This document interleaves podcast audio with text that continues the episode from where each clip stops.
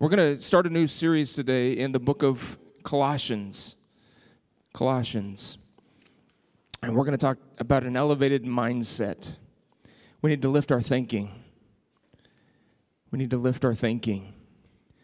It's a passage of scripture in Colossians that I want to look at, Colossians chapter 3. And this message translation, it's really an interpretation. I make a mistake in calling it a, it's not an accurate translation, it's an interpretation. And I said this last week. It's I, I wouldn't go around building doctrine out of the Message Bible or the Passion Bible. Sometimes they can illuminate some things. They can illustrate the concepts of Scripture. So I do read them when I study. I read a lot of multiple, um, multiple different translations. But I wouldn't build doctrine out of message. But I really like the way that it kind of paints this picture of Colossians 3 1 and 2. Look at this. It says, If you are serious about living this new resurrection life with Christ, act like it. Pursue things over which Christ presides. Don't shuffle along, eyes to the ground, absorbed with the things that are right in front of you. Look up and be alert to what is going on around Christ. That's where the action is. See things from his perspective. The book of Colossians, this letter to Colossians, it was written to a church in a, and it was a small town, um, seemingly an insignificant little town. And th- this is a, uh, a new group of believers. It's a new church. And um, they haven't been around very long. They're getting established in their faith. And there's this thing that's moving through this little church at Colossae where they're being taught what would probably be called asceticism today. And he, he addresses this. He says, Don't get caught up in this philosophy. And uh, that word philosophy there is it's, it's a, it means Jewish sophistry. It's a, this Jewish asceticism. And it's spiritual disciplines as a means to get to God. It's actually what he's dealing with. Keeping all of the ordinances, keeping all of the festivals, keeping, so all of these Jewish traditions, and he calls them the traditions of man. And he says, don't settle for those things, but get rooted in Christ. Be built up on Christ, right? Again, the works, the asceticism, the, the spiritual disciplines apart from Jesus, the, the, the moral separation, and all of these things that they were doing to, to strive in the flesh towards spirituality fall short. And he says, don't be led captive by philosophy, but get rooted in Jesus. Right? So he's writing to these folks and he says, You need to get your eyes off of the things that are around you. Right? Don't, don't let this world, the philosophies of this world, the ideologies of this world cloud your thinking. Look up. Right? Have you ever been in the fog? We were watching a, it was an old, I love those World War II era movies. We were watching this World War II era movie, and there was this um, uh, I don't know if you call it a battalion, a grouping of, of airplanes. They were getting ready to go over to France where the Germans were at, and, and they were on a, a bombing mission, and they were in heavy cloud cover, and they, they don't know where the, the planes are in their formation. They're in a pretty tight formation, and so the commander tells one of the guys on his airplane to shoot this flare up out of the plane, and uh, it, it, I mean, it literally almost hits the plane. It's right above it. I mean, they were literally feet apart. And as the clouds begin to clear, they realize how close they are. Have you ever been in that kind of a fog in life? Which direction do we go? How do we get through this? We, we've set our, our minds on so many things in this world that everything gets foggy. And we can't see the purposes of God any longer. We, we live in a world where it, it, it works this way we trust Dr. Phil more than Jesus as Christians. We trust the latest social media influencer more than Jesus. We trust what we're feeding on on television more than Jesus. Right? All of these worldviews coming in, and they cloud our thinking. We can't see the plans and the purposes of God. Don't allow this world to cloud your thinking. I want to read that same passage of scripture in the NIV. It says in Colossians 3, verse 1, in NIV, it says, Since then you have been raised with Christ. And, and see, this is the thing. They're, they're trying to go after this system. It's either life in the system or life in Jesus.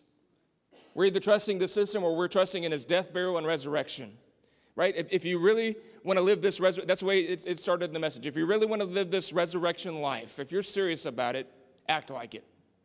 Stop trusting the system. Stop trusting in all these ideologies and trust in Christ. Look up.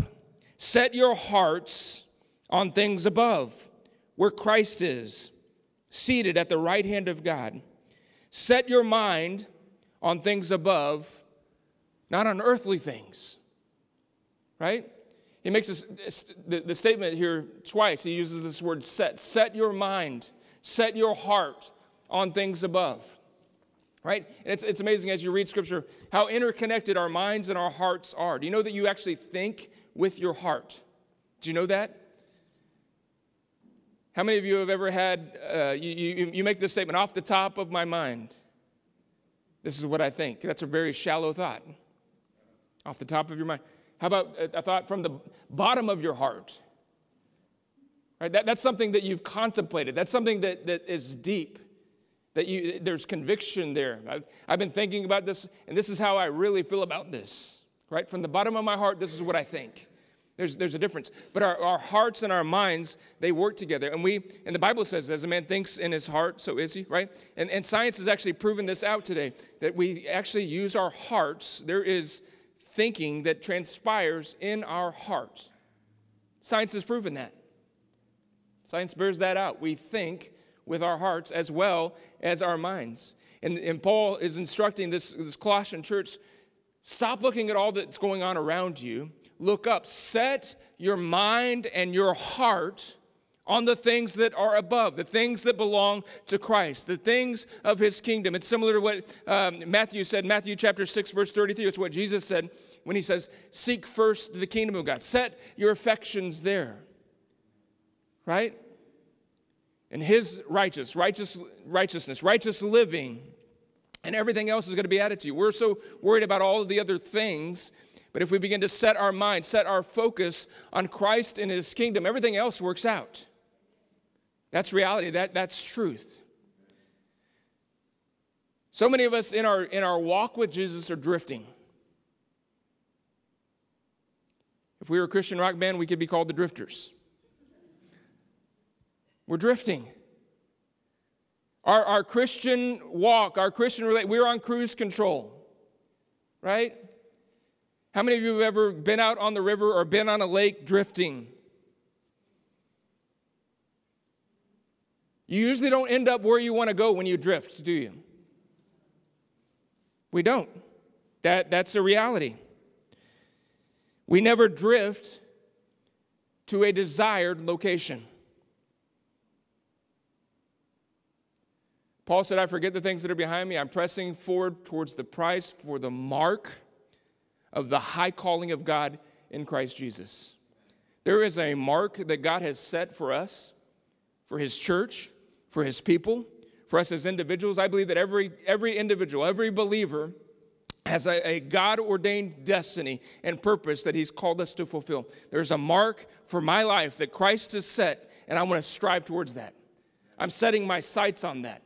I don't want to drift through life. I don't want to live the, the que sera, sera, whatever will be, will be kind of lifestyle. No, there, there is a divine purpose that God has ordered, and I'm going to move towards that will. I'm going to move towards that purpose. Amen? We, we never arrive at a desired location when drifting. Paul talks about it in 2 Corinthians chapter 4, verse 17 and 18. New Living Translation, he says, For our troubles are small and they won't last very long, yet they produce for us a glory that vastly outweighs them and will last forever. So check this out. Don't look at the troubles we can see now. Rather, fix your gaze on things that cannot be seen. For the things we see now will soon be gone, but the things we cannot see will last forever. I talked about this recently. I don't know if it was last week or a couple weeks ago, but like, so there's a football game. Anybody know there's a football game on today? Right? How many Chiefs fans we got? Anybody that's a Chiefs fan? Any Ravens fans? A few. All right, good. Not many fans. How many Jesus fans we got in here? How, how many of you remember who won the NFC championship in 1993? Right? Uh, 20 years from now, 30 years from now, we will forget who played today. How much importance tomorrow? Some of y'all won't even know today. Some of y'all are like, Who, who's even left in the playoffs? I don't even know. I don't care. That's good. That's all right. Yeah, Pam doesn't even know it's the playoffs.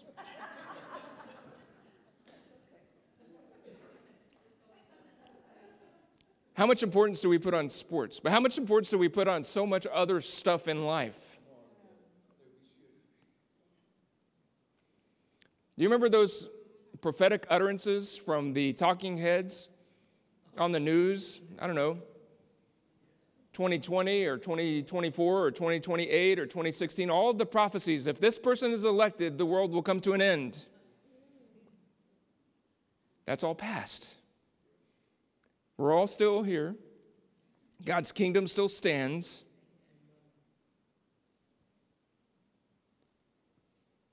What do we give the preeminence to in our lives? What are we seeking? What have we set our affections on? What is it that's encumbering us? Listen, we're, we're going to, in this series, I, I was telling our, our team this morning, in this sermon series, I will be an equal opportunity offender. And not on purpose. I'm not going to be an angry preacher. 2 Timothy chapter 2 verse 25 talks about those who err. And it says, "Those who err oppose themselves." And the reality, every one of us in this room.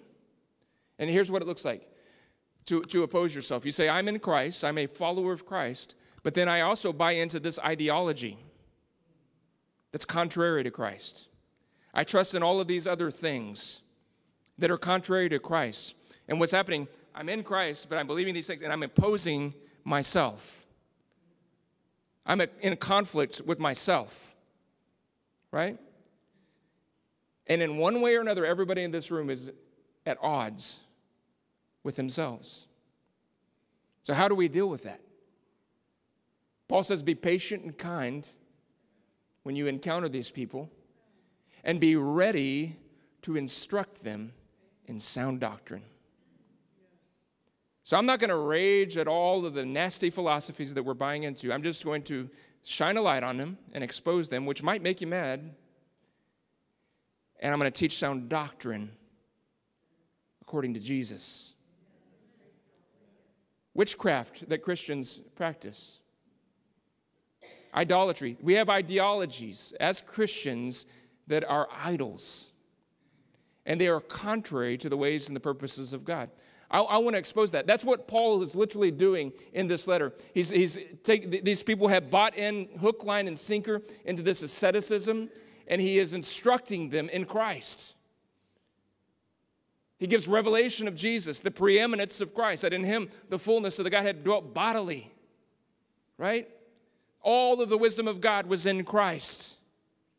So we don't have to go after all of these other wisdoms, the wisdom of the world.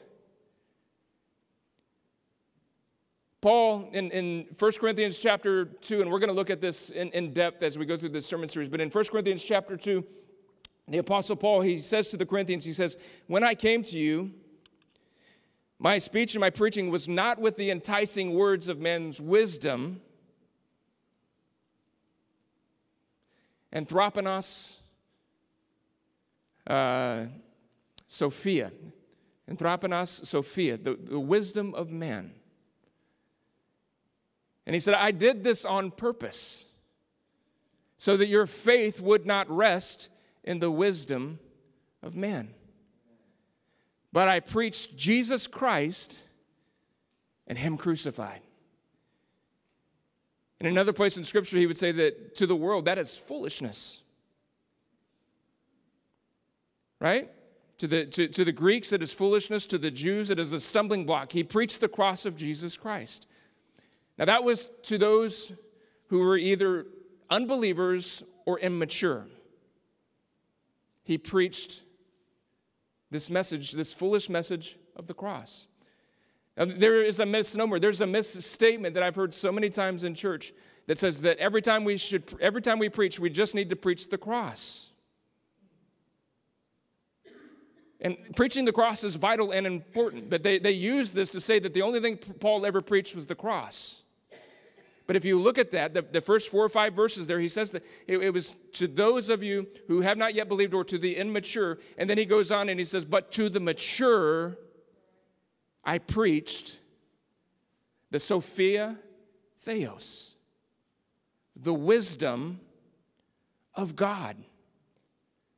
It's not just, and everything we preach is rooted in the cross, in the, in the finished work of Jesus Christ and what he has done. But from that, all scripture begins to make sense and we begin to discern the wisdom that is in Christ. And part of good preaching, especially, listen, we need to understand that most of us gathered, most of us in this room today are believers, right? And we are, we should be mature. A lot of us in this room have been Christians a good portion of our life. We should be mature and we should be ready to hear the wisdom of God. So often I hear this though that, Pastor, that was over my head good, look up.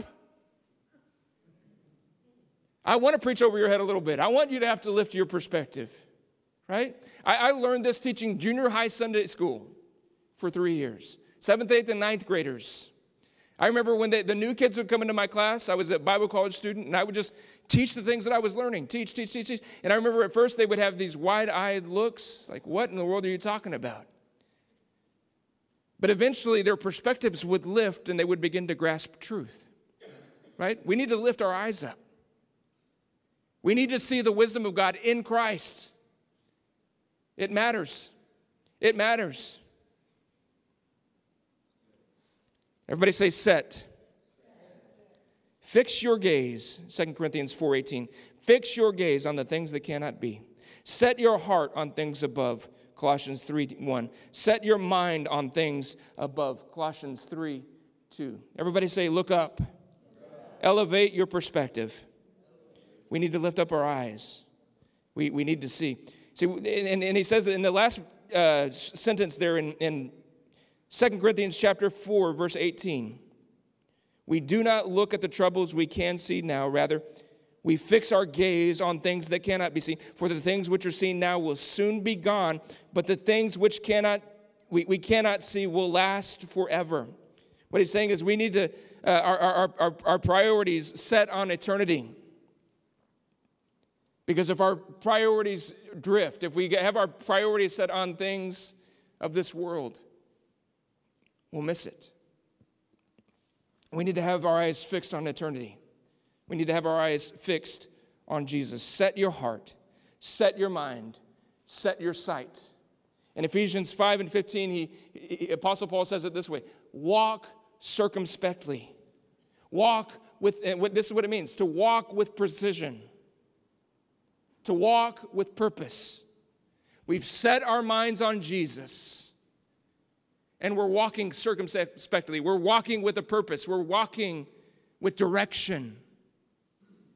We're following him, right? That's, that's what this, this passage that we opened up with in, in the Message Bible, it's, it's what it's saying. Let's read it one more time. It's, it's so good. And we're going to hear this over and over again. If you're serious about living this res- new resurrection life with Christ, act like it.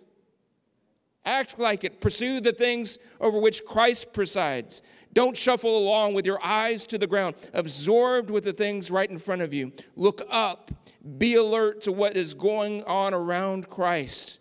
That's where the action is.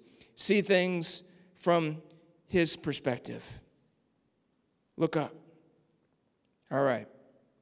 I, I want to read a portion of Scripture Colossians chapter 1. Colossians chapter 1. Turn over to Colossians chapter 1. I'm laying foundation for what we're about to unfold here for the next uh, few weeks. Colossians chapter 1, we're going to begin to read in verse 1. I want to read a good, good portion of Scripture here. Paul, an apostle of Jesus Christ, by the will of God, and Timothy, our brother, to the saints and faithful brethren. That, that address right there is important. Paul, I think, does that on purpose because he realizes that he's, he's, he's dealing with some folks that don't think that they're a part of the family of God. They're trying to work their way into the family.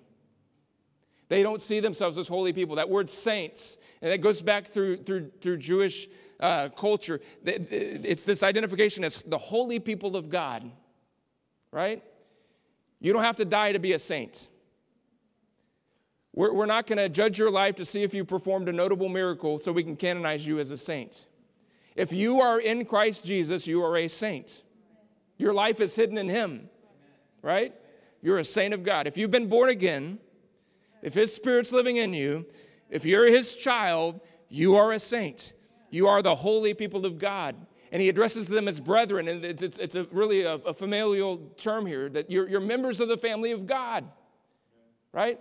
He's addressing them as those who are a part of the body of Christ. You're not trying to figure this thing out, you're not trying to work your way into this. Your ascetics aren't going uh, to get you in. You're either in Christ or you're not. And if you're in Christ, then you're in the family. Paul, an apostle to the saints and faithful brethren in Christ who are in Colossae. Grace to you and peace from God our Father and from the Lord Jesus Christ. Says, We give thanks to God, to the God and the Father of our Lord Jesus Christ, praying always for you. For since we heard of your faith in Jesus Christ and of your love for all the saints, because of, check this out, the hope which is laid up for you in heaven. Look up. There's a hope that we have. I mean, we need a better hope. Not a hope of, uh, I hope that I make it in. I hope my day is better today than it was yesterday. We, we live with these little miserable expectations. Look at Jesus who's sitting at the right hand of the Father. We talked a little bit about this last week about I mean, the wonderful proof of this gospel the res- that, that it works. The resurrection of Jesus, the ascension to the right hand of the Father, showing that the Father has accepted him, right? And his eternal dominion. He reigns today, yesterday, and he will reign forevermore. Amen? These are the, the glorious proofs that this gospel is true and effective and that the work of Christ is effective, right? We have a hope in heaven. Amen? We have an eternal hope, not a hope in this world, right? That's what Paul's talking about. He said, If my hope was in Christ in this world only, I would be of all men most miserable. Amen? But he has a hope in the resurrected, ascended, reigning Christ in a kingdom that's yet to come.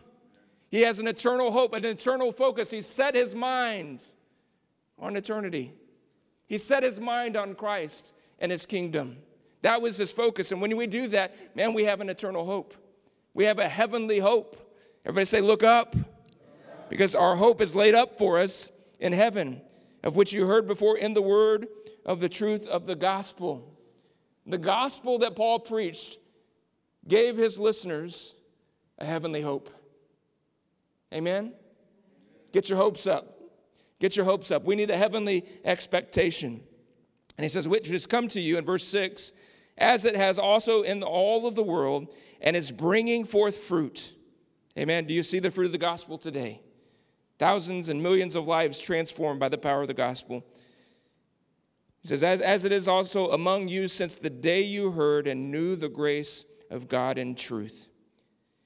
As you also learned from Epaphras, this Epaphras is an important character. He's actually Paul's uh, prison mate.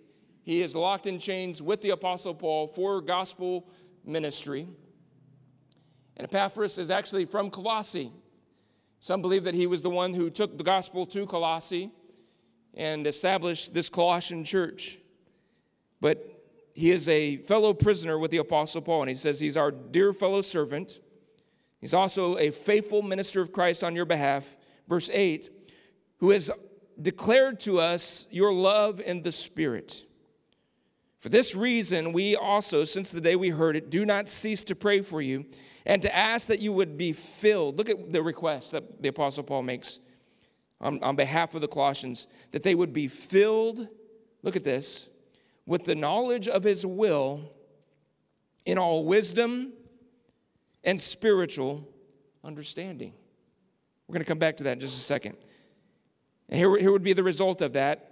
If they have the knowledge of his, God's will and spiritual understanding, they would walk worthy of the Lord, fully pleasing him, being fruitful in every good work and increasing in the knowledge of God, strengthened with all the might, according to his glorious power, for all patience and long suffering with joy, giving thanks to the Father who has qualified us to be partakers of the inheritance of the saints in light.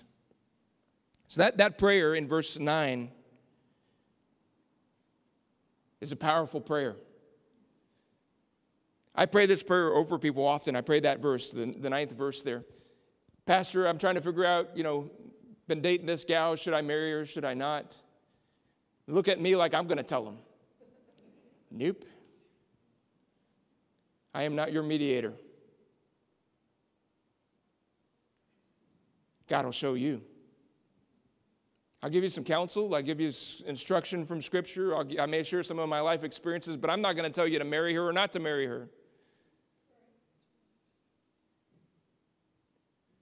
Pastor, I'm thinking about moving. Pastor, I'm thinking about this job. Whenever people come to me with those things, I always pray this prayer over them.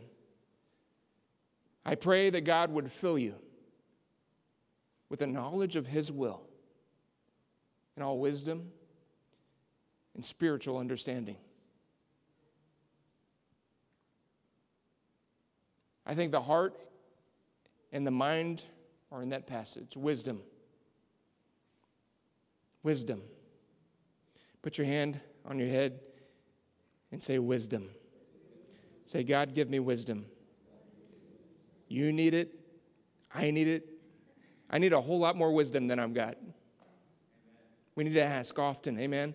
If any man lacks wisdom, let him ask, and God will give it. Wisdom and spiritual understanding. When you've got wisdom and spiritual understanding, it sets you free to set the course. You will see clearly God's design. You'll understand God's wills, His will. You'll understand God's ways. You'll understand how to walk.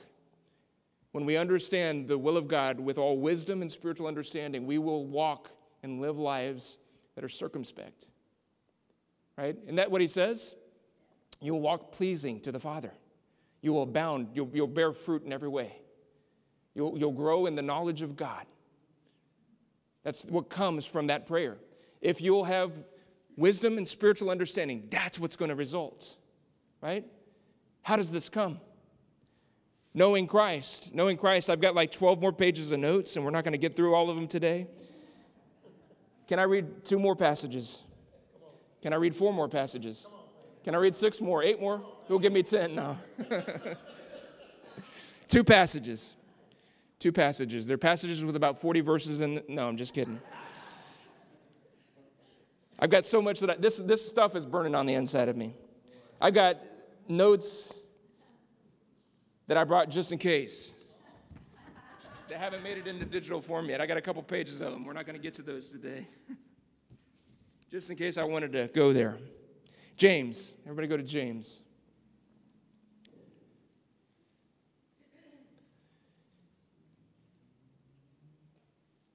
Anthroponos Sophia and Sophia Theos.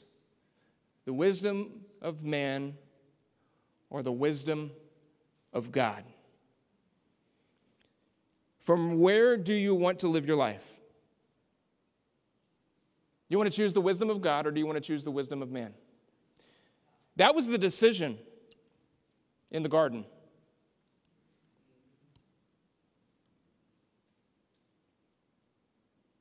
Either walk with God, have relationship with God, and he'll be your source, or you can go to the tree of the knowledge of good and evil. You can allow God to speak truth about good and evil, or you can be the judge yourself.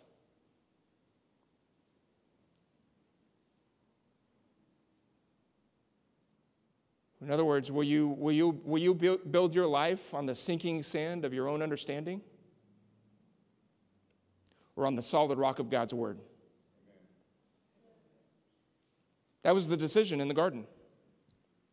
James chapter 3, verse 13 through 17, it gives us uh, uh, the, the uh, comparison of worldly wisdom and heavenly wisdom. I don't want to uh, expound on this too much today. I just want to read the Word of God and let it lay a foundation for us. James 3, verse 13. If you are wise and understand God's ways, prove it by living an honorable life, doing good works with the hum- humility that comes from wisdom.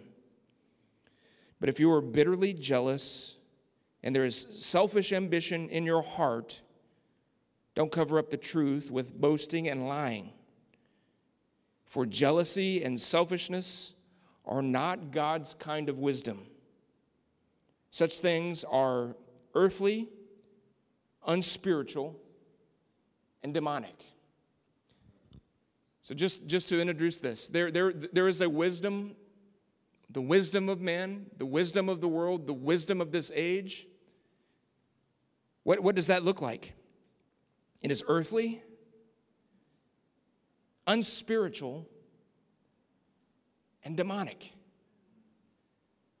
Let's ask ourselves the question how often do we go and draw from that well? How often do we put confidence in the ideas of man? These ideologies, these philosophies, how often do we go to those instead of trusting God? Verse 16, he says, For wherever there is jealousy and selfish ambition, there you will find disorder and every and evil of every kind. That's, that's the result. When we choose that kind of wisdom, that's the result. Disorder. Why is my life falling apart? What well are you drawing from? It's because you built on the shifty sand of worldly ideology and not on the rock of Christ. And here's the, here, here's the comparison. Here's the other option that we have, verse 17. The wisdom that is from above is first of all pure. The wisdom from above. The, the, the word above there is anothen. It, it's the same thing. When Jesus said, You must be born again, he said, You must be geneo, you must be regenerated, anothen. You must be born again. And it, it literally would translate, You must be born from above, born anew. This, this, this word anothen, it means uh, from the beginning. How many of you know God's truth endures from the beginning and it will never change? That's the wisdom of God. It's from above and it's, it's eternal truth. Amen? Fixed above the heavens. The heavens and the earth will pass away, but not one jot or tittle of God's word, His truth, His light will pass away. It's stable, it's sure, right? And we live in a world of relativity. Well, that's what you think. That's your opinion. That's I have I have my opinion. Guess what? Next time say this. Don't, uh, next time somebody says that to you, don't say this out loud, but remember this. Not all opinions are equal. I'll give you an example of that. You're, you've got sickness in your body. Your girlfriend diagnoses you. Then you get a diagnosis from the nurse. And you get a diagnosis from the doctor. Not all opinions are equal. Right? You know, we need to, and we're going to tackle this down the road here in a few weeks. We need to put all of our opinions on the altar and put them to death.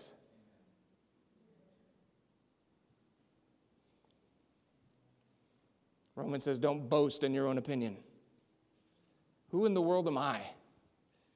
You know what got Adam and Eve in, in, in trouble? Them relying on their own opinion. You know what got them in trouble? They, they made a judgment that said this what I believe about it matters more than what God has said about it. That's original sin right there. And we still are biting that apple every day. Well, I don't agree with that. I know the Bible says. I know the Bible says you should spank your kids. I just don't agree with it. It's outdated. That's what people say, right? I believe the word. We don't have the right to make valued judgments on God's word. We have the joy and the privilege to obey and submit to it. I will never apologize for what the Bible says. I'll never make a statement that says, Well, I don't really agree with this, but the Bible says. To do that would beneath, be beneath my calling. And as a minister of the gospel, preach the word. Preach the word. And it's a hammer. It's a hammer. Every one of us have some things that we need chipped off of us. We need the hammer of God to come knock the little barnacles off of our life. We bought this barnacle philosophy and this ideology and this mindset, and these things are encumbering us like the ship in the ocean. Right? They bring those things in, into uh, dock. They will lift those things up out of the water and they'll send the guys in with the jackhammer to knock the barnacles off because those barnacles will literally slow those vessels down. Right? We have ideologies that we butt into. We have set our mind on the things of the world, and it is encumbering our walk with Christ. Man, I've got so much more I want to say today. One more passage here. One more passage Colossians. Colossians chapter 2. Teaching a little bit today. We need teaching and we need preaching. Teaching informs the head, and preaching moves the heart. We need both. All right, Colossians chapter 2.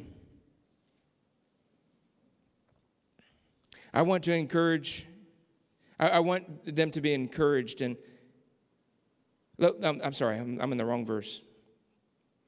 Verse 6. That was verse 2. Colossians chapter 2, verse 6 is where I want to be. As you therefore received Christ Jesus the Lord, so walk in him. New Living Translation says it this way you must continue to follow him. Are we following Jesus or are we following ideology? You know where some of the worst ideology comes from? Church. One of the things that God's really been dealing with me is the, the witchcraft of some of the things that I saw growing up in church. Things we attributed to the Holy Spirit of God that was witchcraft control, manipulation, false prophecies. It's witchcraft, right? Religion, right? The traditions of men. Not everything you learned in church was true. How many of you are willing to allow the Holy Spirit to come with his hammer and the Word of God and chip all those barnacles off? I want that. Amen. If there is any kind of pattern in my life, any ideology that I've set up as fact, I want the Lord to come and strip it off. Amen. I want to live free. I want to walk in Him. I want to continue to follow Jesus. I want to do what it says in verse 7 be rooted and built up in Him and established in the faith as you have been taught, abounding in it with thanksgiving. Beware lest anyone cheat you through philosophy and empty deceit, according to the tradition of men, according to the basic principles of the world, and not according to Christ. What, what kind of traditions and principles have we built our church life on? that aren't really rooted in Christ. Something to think about. So, those are the last two passages. Now, I'm going to read a couple of scriptures as I preach in closing. I can't resist myself. There's so much here. It's so good. It's so good to me. I love God's word. It's better than football. Your team's probably going to lose anyway. To have a hangover after the game, all depressed. Your quarterback gets intercepted, and you're going to get depressed. Colossians 2 and 2. All, and this is it. All wisdom is in Christ. Colossians 2 and 2. I want them to be encouraged and knit together by strong ties of love.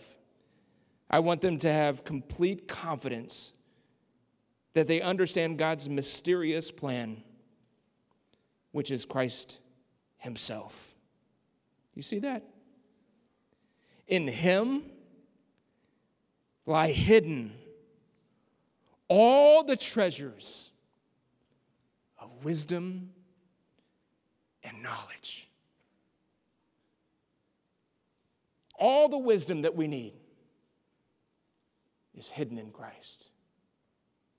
It's our pursuit of Him through which we will attain it. We can go after religion, we can go after ideology, we can go after psychology, we can go after all of these things. And we can miss it. You can read your Bible and miss it if we're not careful.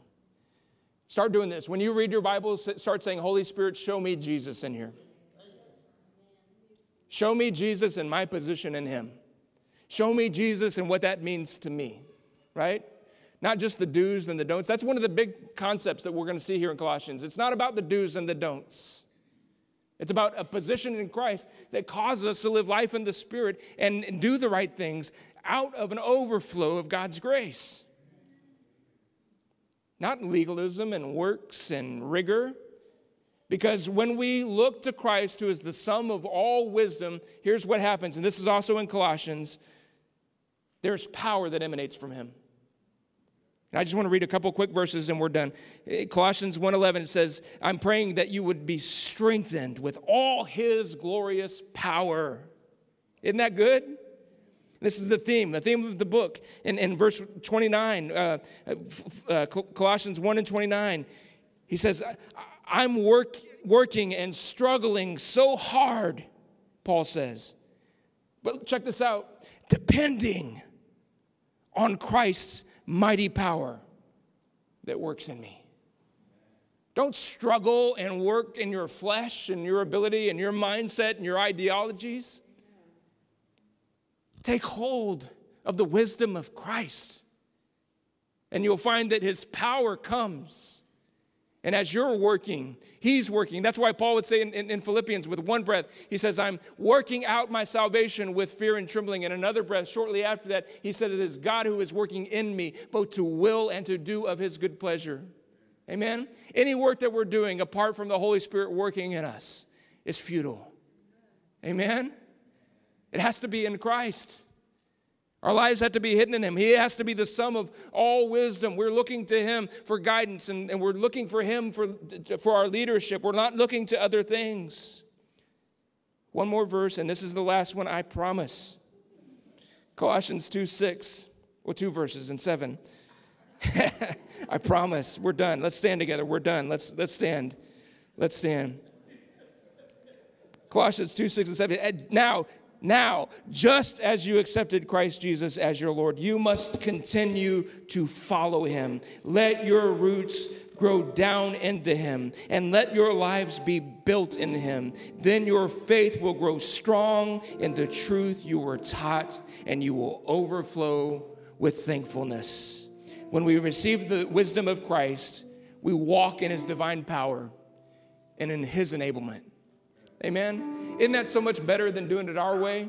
Isn't that so much better than wrestling in our own strength and striving in our flesh and trying to get it right and always getting it wrong and then being weighed down with guilt and shame, but just simply trusting in the finished work of Jesus Christ and all that He has done and seeking Him, setting our mind, our eyes, our sight, our heart, everything looking to Jesus. That's where the action's at. That's where it's all about. I'm concerned about the things that He presides over. I'm not worried about the rudimentary elements of this world. Give me Jesus. Give me Jesus. Give me Jesus. Amen. Listen, we didn't take an offering, so be sure to deposit your offering in the receptacles in the back as you go, or give online at returnchurch.org.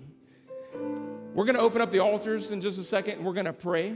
Can we sing that song about I want Jesus? Can we do that? The last song of our worship set today. Let's all lift our voices and we're as after we sing this chorus, I want to pray. Amen. And listen, if you I haven't even started to uh, hammer away at the ideologies, but if you realize, hey, I'm trusting in some things that aren't Jesus, I want to encourage you today to come lay it on the altar. I'm putting off this mindset. I'm putting off this ideology. I'm putting off this philosophy that's hindering me from following Jesus, Him and Him alone.